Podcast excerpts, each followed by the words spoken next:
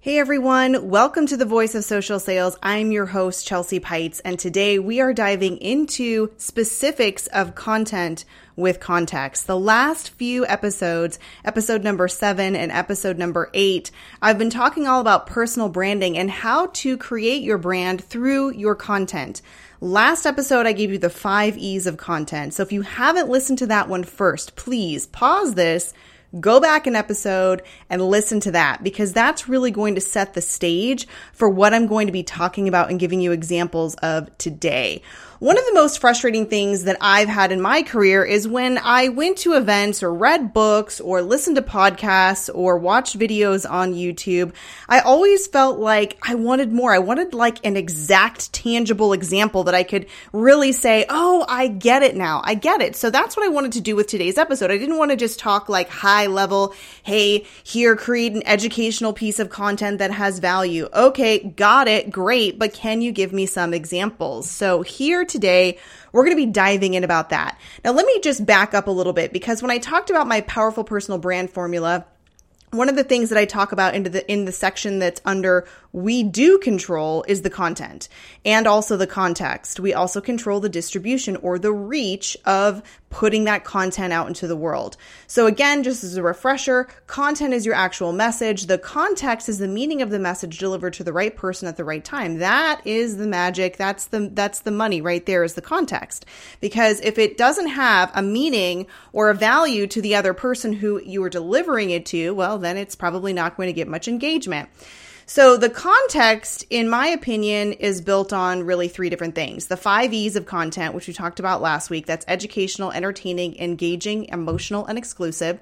The format of that content, whether it's video, photo, audio, written, is it a story? Is it a long form video on YouTube? Is it a mini movie? Is it a mini blog on LinkedIn? All of these formats do help with context. My personal favorite form of context, of course, is what I call sensory social, something that's appealing to to the senses, the brain, the emotional center of our bodies. That would be video. That would be making eye contact. That would be making micro content through stories. That would be your daily vlog. Then you've got what you're doing right now. You're listening to my voice. So that's the audio component. Now, as somebody who has written a book, I absolutely value the importance of the written word and the impact there as well. So I'm not saying that that is not important. What I am saying is that there is this big surge in sensory social and appealing to to the senses of of our biology.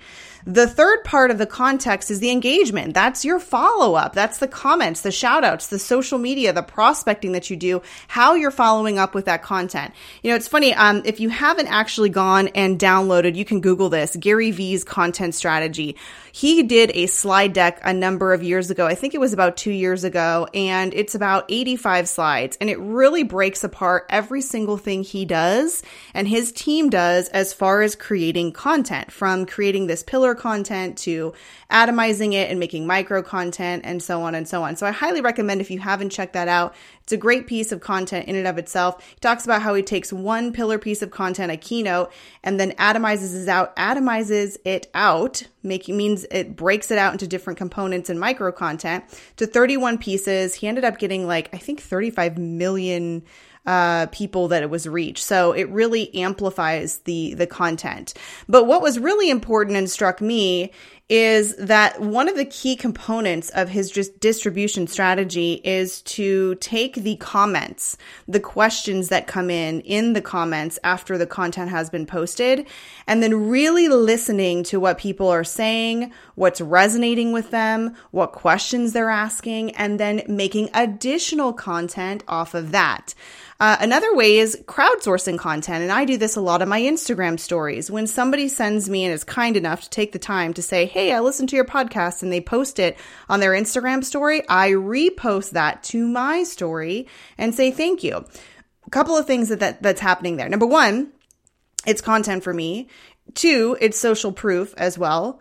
Three, it gives me an opportunity to introduce my community to somebody that they may not know, an account that they may not know yet. And that's how I really connected and grew my community in Snapchat because Snapchat was so hard on discoverability, you couldn't find anyone. So I, I really leaned on the recommendations, the introductions, quote unquote, air quotes, the introductions that other people gave me by giving them shout outs.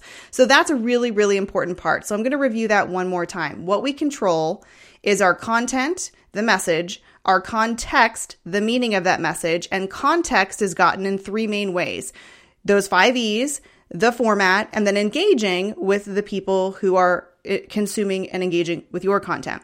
The other piece that we don't control, or that I'm sorry, we do control is the distribution. We've got to make this content and then get it out there, right? We've got to get the reach. So you've got your build phase and your growth phase. The build phase is the, the consistent part. You've got to show up. You've got to be there on a regular basis. And by the way, consistent doesn't mean every day. It doesn't mean every day, all day either.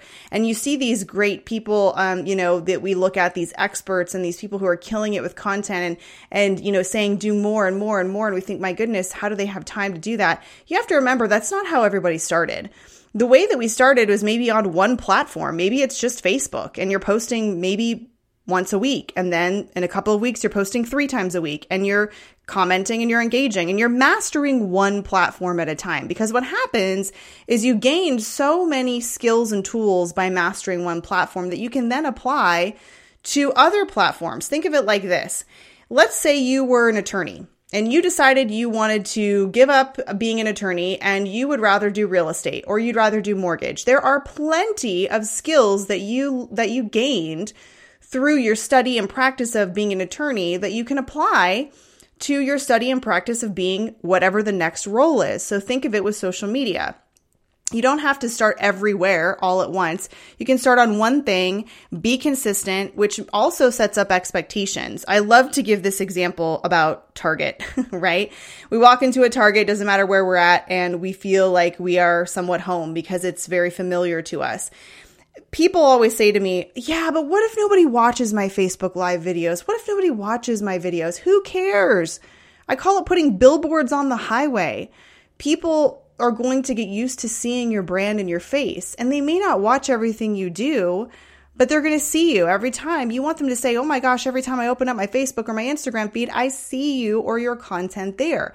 So, yes, is it important that people engage and consume your content? It is. But it's also important that you show up consistently with your brand in that build phase and that people start to see that you are reliable. And it may take them a month, nine months, a year, 18 months, 24 months before they actually reach out and contact you, if at all.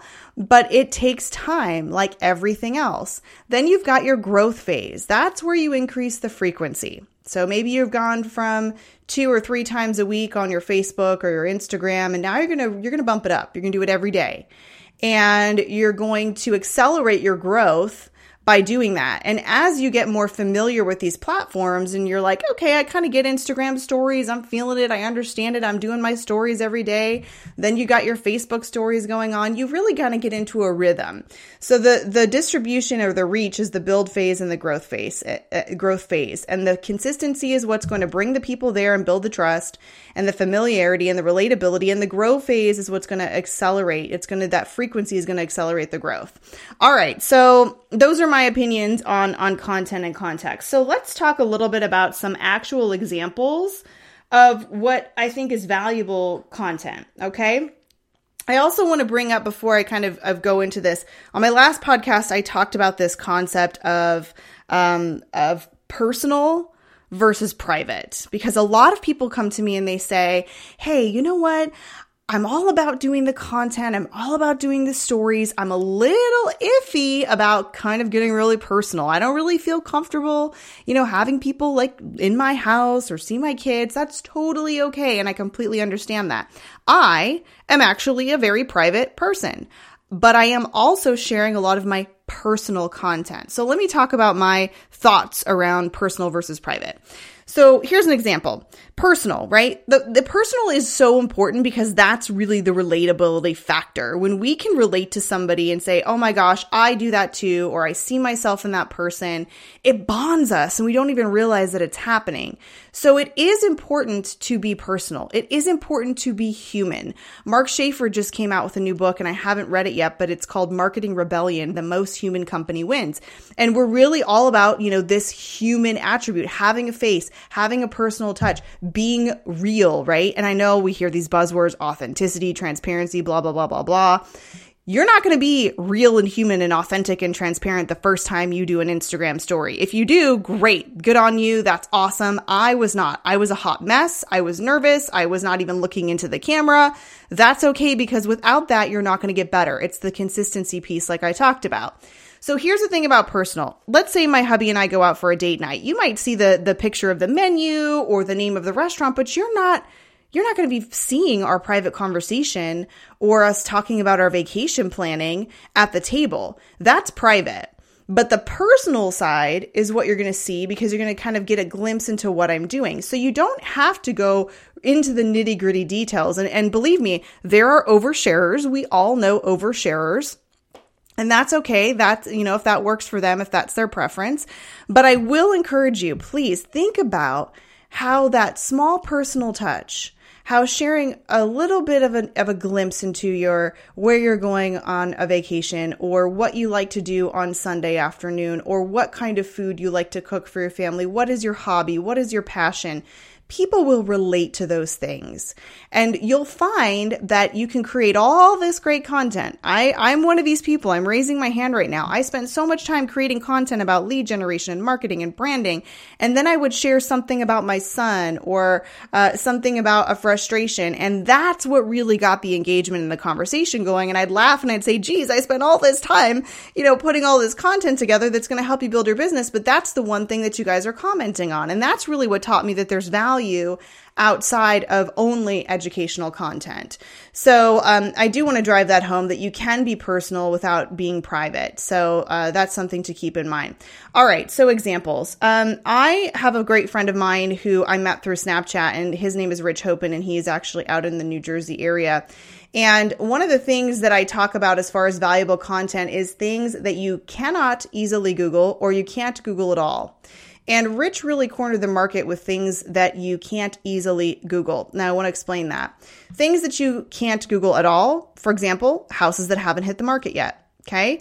So not all of us are able to do that. Not all of us have those. Not all of us are able to market that way. So please make sure that you're checking your local association guidelines and rules, but a pocket listing or something like that would be really important. For example, me, I've been looking for a house for 18 months. We're in the real estate industry. It's a really crazy market, low inventory here. It's very hot where I'm at.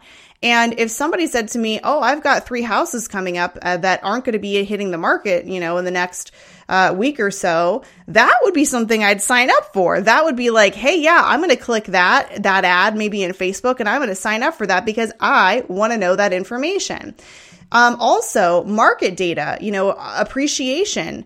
I guess I could probably really look some of that up, but it's really hard to find online. So if you were able to package that for me and send it to me on a yearly basis, that would be something that I would be interested in because we all want to know what our appreciation or equity in our home is. The other thing that is the hard to Google part, right? You could spend your time doing it, hard to Google, is things that my friend Rich did.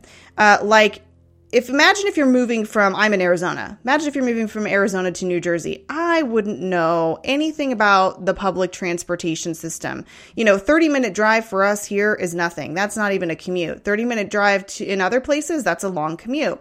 We don't have subways. We don't have a lot of public transportation. Most people are driving a car. I would not know anything. I wouldn't know the first thing about trains, where to go, train stations, how much does it cost, where do I get a, a pass for it, a card, whatever they might be using. Another thing is a lot of homes in that particular area don't have garages. We have a garage here. A lot of street parking has to happen. Well, I don't know anything about that or how long it might take me. What's the commute time? Is it an hour from New Jersey to the city of New York if I'm going to be working there? So these are things that he did. He created, it took him, I believe, uh, about a week to put all of this together. So again, pillar content You're putting time into it. You're, you're taking your time or you're spending some money. You're having somebody edit a video. Maybe you're hiring a copywriter because this is going to be your main content that then you make out into your micro content. So he put together everything, the A to Z, the times, uh, the traffic, different days, where to park, how much it is, how to take the train, where to find it. That would be super helpful for me if I was moving from one side of the country to the other. That is something that's hard to Google. Could I? Yeah, I would spend hours doing it. So you're saving me time, you're saving efficiency, and you're saving me money because time is money. So that's something really valuable. Here's another example.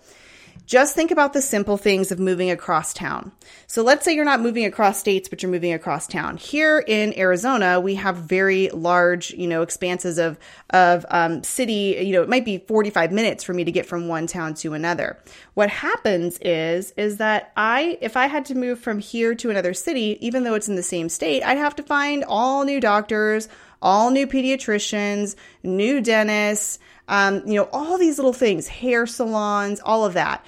After school programs, sports, my kids in soccer or gymnastics, I'd have to find a new place for that.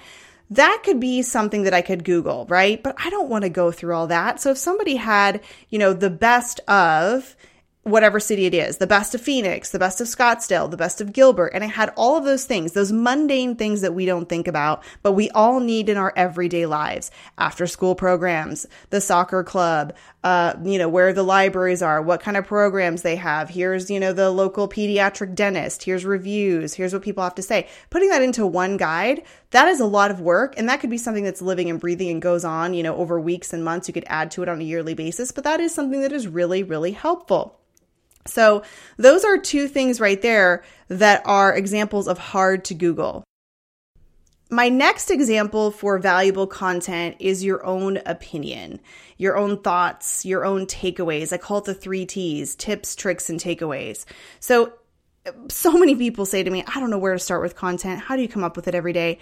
Honestly, take somebody else's content. Now, I'm not advocating for stealing someone's content. I'm saying go to somebody else's content that you respect, whether it's a book or a podcast or an article that you've read that may be relevant either to your passions or to your industry, and then talk about it go on and do a Facebook Live saying, I just read this article or this book and I want to give you my three tips, tricks, or takeaways, whatever you feel comfortable talking about, and why. Why is it important to you? And then asking people the questions and asking for their opinions as well. That is really, really good content because everybody has an opinion. Everybody has their own slant. Everybody has their own way of taking something that maybe every person has done or a lot of people have done. Let me give you an example. A lot of people love the book Miracle Morning. If you haven't read it, it's a great book. It's a book about, you know, kind of getting your whole day set up in the first 30 to minutes to an hour of your morning. And a lot of people have done that, but nobody has done it like you and nobody has had your experiences like you have. So simply talking about your personal insights, opinions, tips, tricks, and take- takeaways is really, really valuable. The other thing that's valuable that I got out of Agent 2021 is that if nothing else, literally just talk about what you did that day. Now, does that sound like amazing content? Uh, probably a lot of you would say, not really. It sounds kind of boring. But what I will tell you, and I've mentioned this in some of my other podcasts, is there is magic in the mundane. It is the, um, this, this scientific, you know, neuroscientific, uh, thing that happens as humans where we like to just watch other people. And it's becoming very commonplace. So I definitely would encourage you to really think about what are you doing in the day? And if maybe that will at least get you started in the habit of creating content on a daily basis. So really my my favorite ways to create content, again, the pillar content, it has to be either hard to Google or something you can't Google. Something you can't Google is actually really difficult. That's why I wrote my book because I couldn't find anything. And writing a book is definitely an endeavor. Um, so so that's kind of the, the main area of where I would have you focus. And then again, when you're looking at hard to Google, can't Google, then look at the five E's, look at the format, look at the engagement after that. How can you crowdsource content from it? How can you atomize it? How can you break it out into other pieces of content? And then the next thing would be your opinion, your tips, tricks, and takeaways. And then also curating other people's content, you know, sharing other people's content, but always give your two cents. And then last but not least, of course, this is not mine uh, phrase. This is, of course, Gary Vee, document over creating. Just, just show up and talk to people and, and say, here's what I'm doing today. If you're going to go meet a client, you know, do a quick 10 second story in Instagram and say, Hey, I'm going to go meet a client today. You don't have to say who they are or what you're going to be talking about, but you're letting people know that you're active, that you're busy, that you're doing things. Here's the best part about telling your story, right? You never have to ask for referrals and you don't have to remind people what you do because they see it. And that's the beauty of telling a story. Uh, people will come to you and say, Hey, you know what? My sister actually needs to list her house. And I, I was just thinking of you because you're always top of mind. Because as you're going about your day and you're showing homes or you're helping people get loans or you're talking about serving your clients, people understand what you do. You don't have to say, Hey, I'm a real estate agent. If you know anybody looking to buy or sell, send me a referral. You don't even have to do that because you're showing people through your story.